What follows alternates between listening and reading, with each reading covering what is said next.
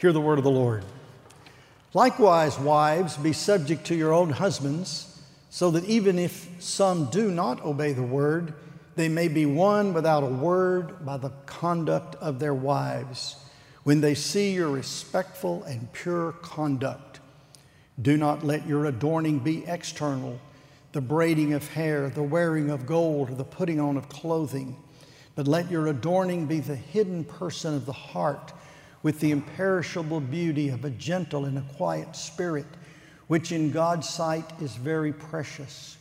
For this is how the holy women who hoped in God used to adorn themselves by submitting to their husbands, as Sarah obeyed Abraham, calling him Lord.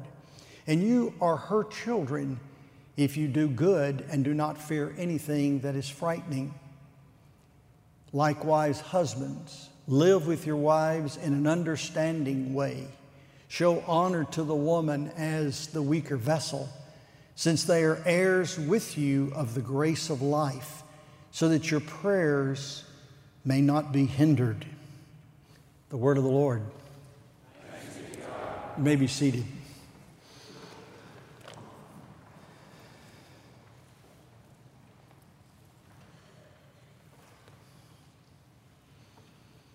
I will not ask for a show of hands. But most of you have been with us the last few weeks, and especially last week when I gave you a homework assignment. The homework assignment was to read Ezekiel 16. For you see, it is a very interesting, poignant, vivid, and almost shocking passage that describes the great mystery that Christ has in relationship to his bride. We've been talking about husbands and wives. We talked about the wives first, and we talked about the wife living in a place of difficulty, in that she's in a world where she is to live in a relationship to her husband. And that relationship is to be likewise. It's to be the same relationship that a slave was in relationship to a master in the ancient world. The same relationship that a citizen, a subject, had in living in the realm, in the kingdom, with the emperor and the imperial government and all of his governors and rulers over them. It is a suffering relationship, living in the realm of an emperor who may be a tyrant, a master who may be overbearing, a husband who may be an unbeliever. And the role that we are called to have is that of a suffering servant. We talked at length the very first time about that word submit means to be under in order. There's an order to it, there's a reason for it. There is a reason that God has set these things the way He has. And we spoke of this in all three of those relationships, and then husbands and wives. And we talked about the key thing for the husband is that he live with his wife with our text says understanding, but it's the word knowledge. And in the Old Testament, that word knowledge meant more than just knowing, it meant intimacy and a sensitivity and a knowing of his wife, and that he was to treat her accordingly. And we hinted that all of this, as we looked at Ephesians 6, moves us toward an understanding. If we can understand this relationship, it helps us understand, even though we cannot understand it completely, because it is in exactly that. It's a, it's a mystery how Christ loved his bride, the church, and gave himself for her, and how what he does principally for his bride is he cleanses her, atones for her, makes her fit and adorns her with the beauty that comes from the blessing of His abundance. And there's a picture of that in the Bible, and it's in Ezekiel 16. Now, it's a very, it's one of the longest chapters anywhere in the Bible.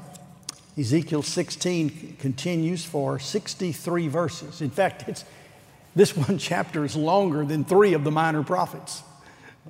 Uh, this is a long text, and it is shockingly vivid. In fact, the translators have struggled, especially in the latter half of this particular chapter. They've struggled to be euphemistic and very uh, wise and prudent and clean in the translation because the translation itself is quite raucous, so much so that the critical scholars in the Bible and some of the liberals said this couldn't possibly be the words of the prophet Ezekiel. Because the prophet Ezekiel was a man who was obsessed with holiness. He was a priest, and he was a prophet that, that spoke to God's people out of his order of priesthood when they were going into Babylonian captivity. All the prophets had talked about the day would come when the Chaldean, Habakkuk talked about the day when the Chaldean would, would discipline and would punish God's people for their grave sins. But it was several centuries away. Even over a hundred years earlier, the prophet Isaiah had seen the great destruction that the Assyrians brought upon the northern kingdom, but God preserved Zion, He preserved Jerusalem and Judah. And they did not fall to the sword of the Assyrian invader. But now the time has come when God's wrath has fallen upon Zion, the holy hill, Jerusalem, that which was thought of as an impregnable fortress of God's keeping. It was the shadow of the Almighty. It was the quiet indwelling place of God. It had the temple, it had the city of David, the palace. And yet it had fallen to the conqueror. And not only were the people conquered, but they were captive, captured and taken off to Babylon in captivity. And Ezekiel, who was a priest there in that very temple, serving, went with the people into captivity.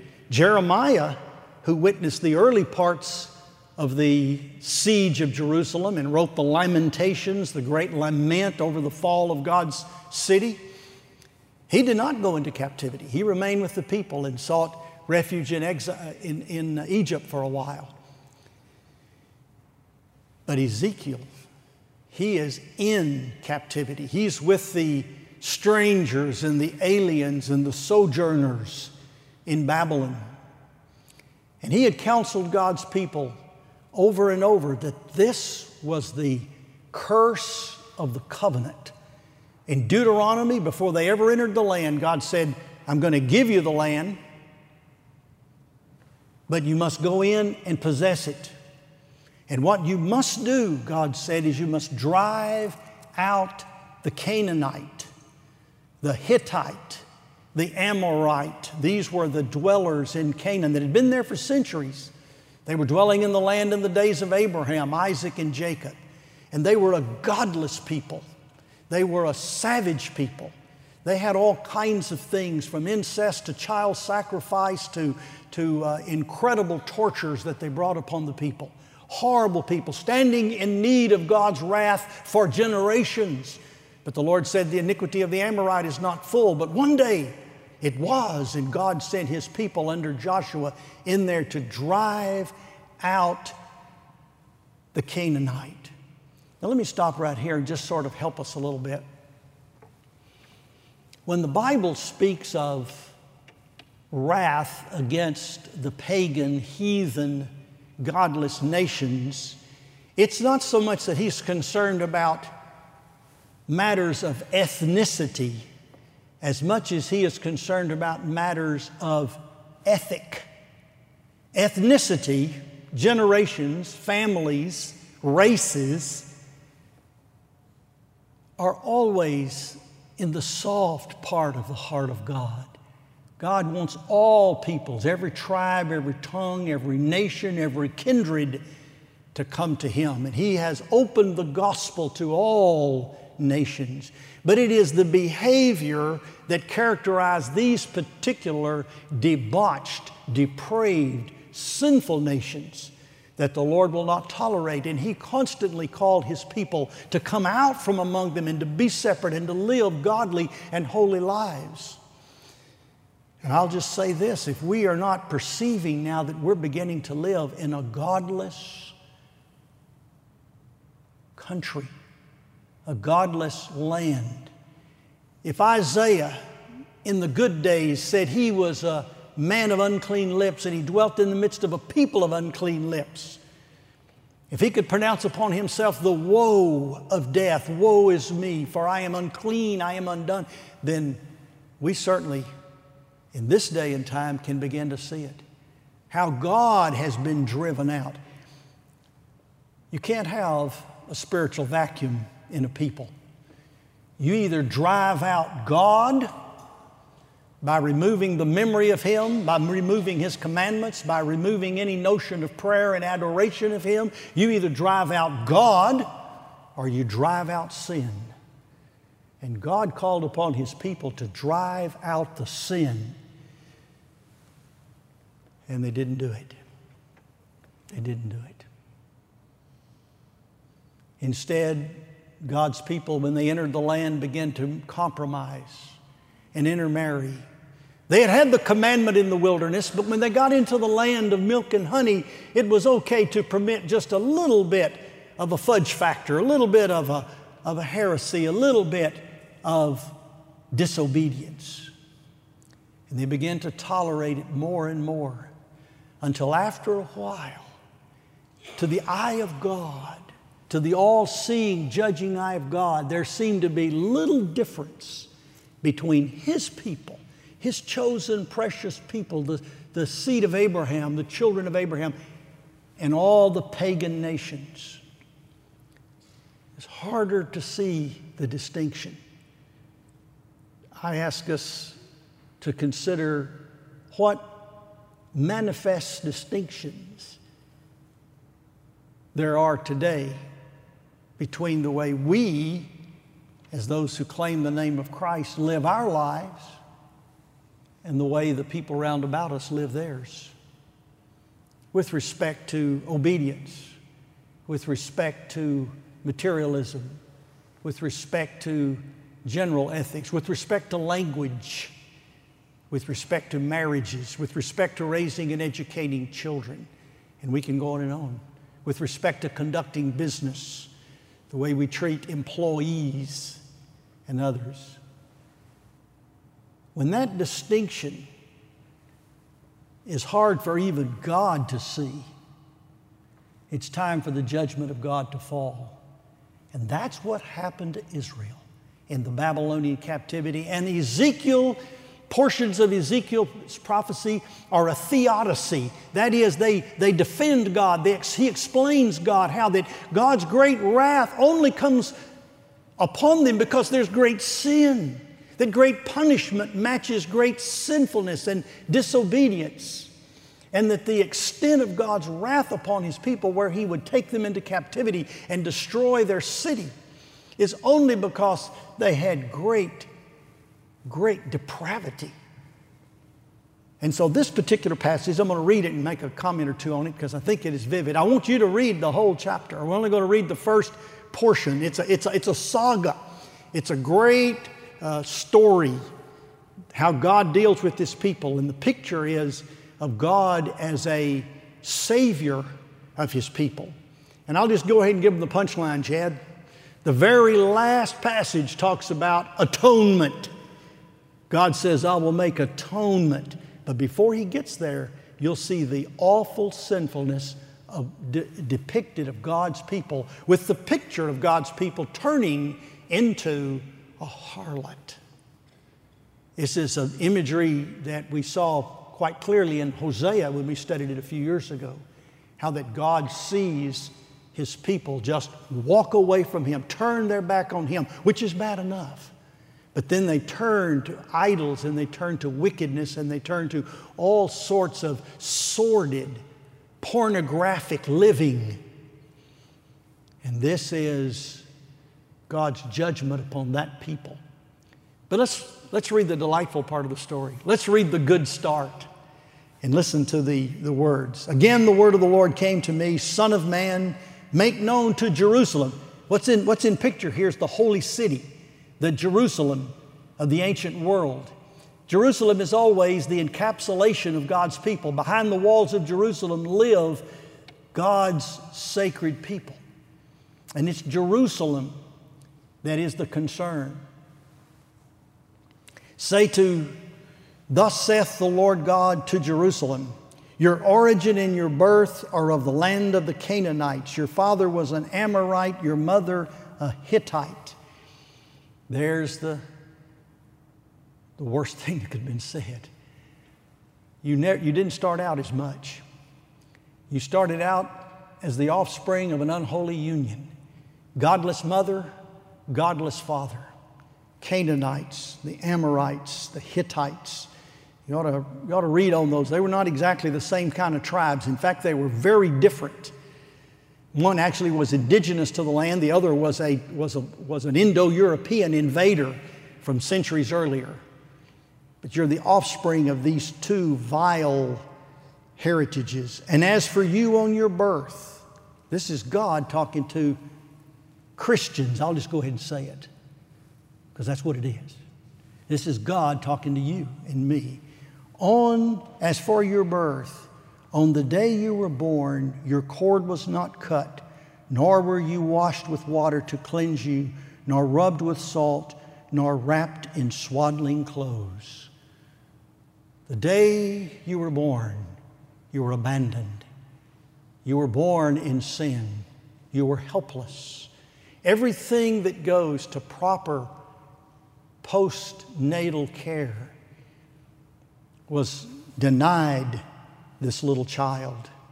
The cord was not cut. You were not washed with water to cleanse you. You were not rubbed with salt. That's probably a reference to the rubbing of salt for the purposes of disinfecting. A child's just full of germs, and it's a disinfectant nor wrapped in swaddling clothes. A foundling completely abandoned, left to die, really. And this happened in the ancient world, often sadly to the little females, the little baby girls. They were not prized and treasured as the males were. And in that godless culture, they had their misunderstanding. They didn't understand that male and female made up the image of God. And they rejected the image of God and threw out the female. Oh, we're in a society right now that's rejecting God's commandments and God's order of male and female created He them. And this is the the origins. No I pitied you, nor do any of these things to you out of nor did any of these things to you out of compassion. Here is a child that is not only abandoned, but there's no compassion. There's no caring. This is someone that is completely neglected, completely thrown out, and helpless. For you were cast out on the open field, and you were abhorred on the day that you were born. What a pitiful image of this little newborn baby girl thrown out into the desert to live but a few hours, to be abandoned, backs turned. Nobody cared. God said to his people, that's really what you were like back in the day. When I found you, you were in that kind of shape. Do you realize your unworthiness, your helplessness, in your sinful condition? You were born in sin. You were helpless, abandoned, cast out, without God, without hope in the world, Paul says in Ephesians 2. Then, verse 6 When I passed by you and saw you wallowing in your blood, I said to you in your blood, live. He repeats it. I said to you in your blood, live. In that condition, God pronounced, spoke life, new birth, regeneration, calling from what would be a certain death to a life. Verse 7 I made you flourish like a plant of the field, and you grew up and became tall and arrived at full adornment. So now the picture is that under the loving care of God and His sanctifying work, there is growth, not just life, but growth. And there is development completely. Listen to the description. Your breasts were formed, your hair had grown, yet you were naked and bare. Here's the picture of the young woman beginning to grow up in childhood and into puberty and moving on, becoming well formed, well nourished. When I passed by you again, verse 8, and saw you, behold, you were at the age for love. Now she's grown. And the Lord says, I spread the corner of my garment over you and covered your nakedness. Betrothal. God said, I promise you. God laid down a promise. This language you remember from the book of Ruth, of Boaz and Ruth, this idea of putting a garment to cover, it's making a claim, it's preserving the virginity and the purity and keeping everything proper and holy before the Lord. And this is my favorite portion anywhere in the Old Testament. Listen to what God said to this young foundling that has now grown up. I made my vow to you and entered into a covenant with you, declares the Lord, and you became mine. That's Jesus taking a bride. You became mine.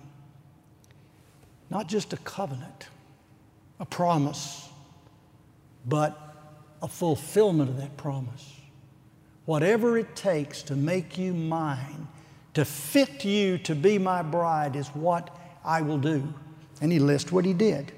Notice in most of these instances, they're in threes, in, uh, in triplets. I bathed you with water. I washed off your blood from you, and I anointed you with oil. Well, if I were a preacher, I could stop right here and go to town because that's the work that God does in us. He cleanses us, He atones for us, and He pours the balm of the oil of the Spirit of God over our souls and anoints us as His very own and makes us fitted. Now we're clean. Now we look right. Now we smell right. He's done His work of grace in us. And notice, I clothed you with embroidered cloth and shod you with fine leather and wrapped you in fine linen and covered you with silk. Did you get the picture of the adjectives there, the fine, the embroidered, the fabrics? In other words, I robed you in splendor. By the way, these are some of the same fabrics that are spelled out in the tabernacle in the Old Testament.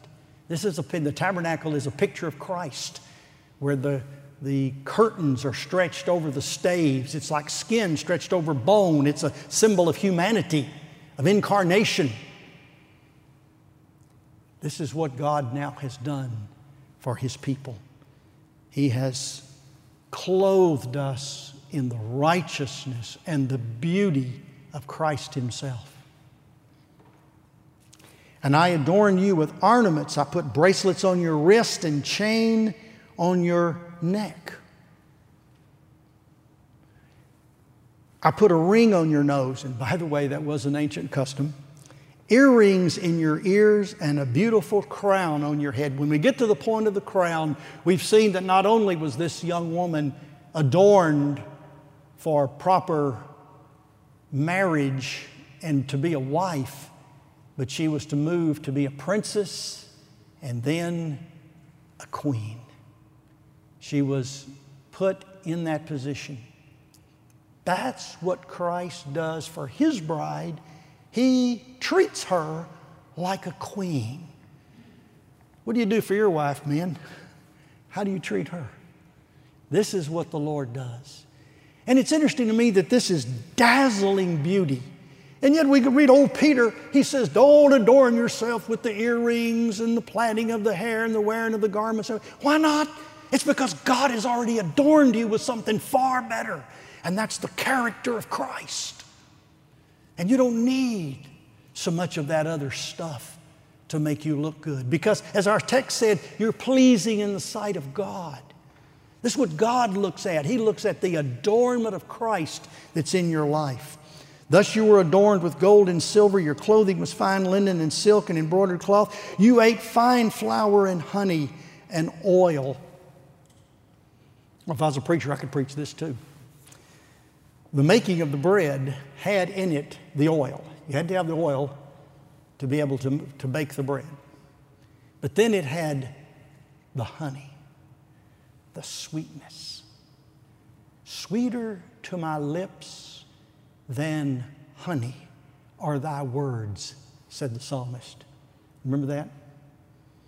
Thy words were found, and I did eat them, and thy word was unto me the joy and rejoice. This is the bread of life. That is our feast. Our feast, the bread of life. Jesus Himself in His fullness and in His presence. And she had all of that. You grew exceedingly beautiful and advanced to royalty. There it is. She becomes the queen. And your renown went forth among the nations because of your beauty. It was perfect through the splendor that I had bestowed on you. When you see this, key, this queen adorned in all this finery, eating the sumptuous fare with unsurpassable beauty, do you remember the bloody little wretched foundling out in the field? That's, that's the scope of the grace of God. You are perfect through the splendor that I bestowed on you, declares the Lord. We are perfect through the splendor that God, by His grace, has bestowed on us. Well, there's a whole lot of things that need to be said and a whole lot of things that need to be discussed when we're talking about living the Christian life and moving toward that moment one day. But we've already got a glimpse of it because John the Revelator had a vision of it, and this is what he said in Revelation 21 I saw the holy city, that's Jerusalem, that's to whom the Lord is speaking, New Jerusalem coming down out of heaven from God, prepared as a bride adorned for her husband.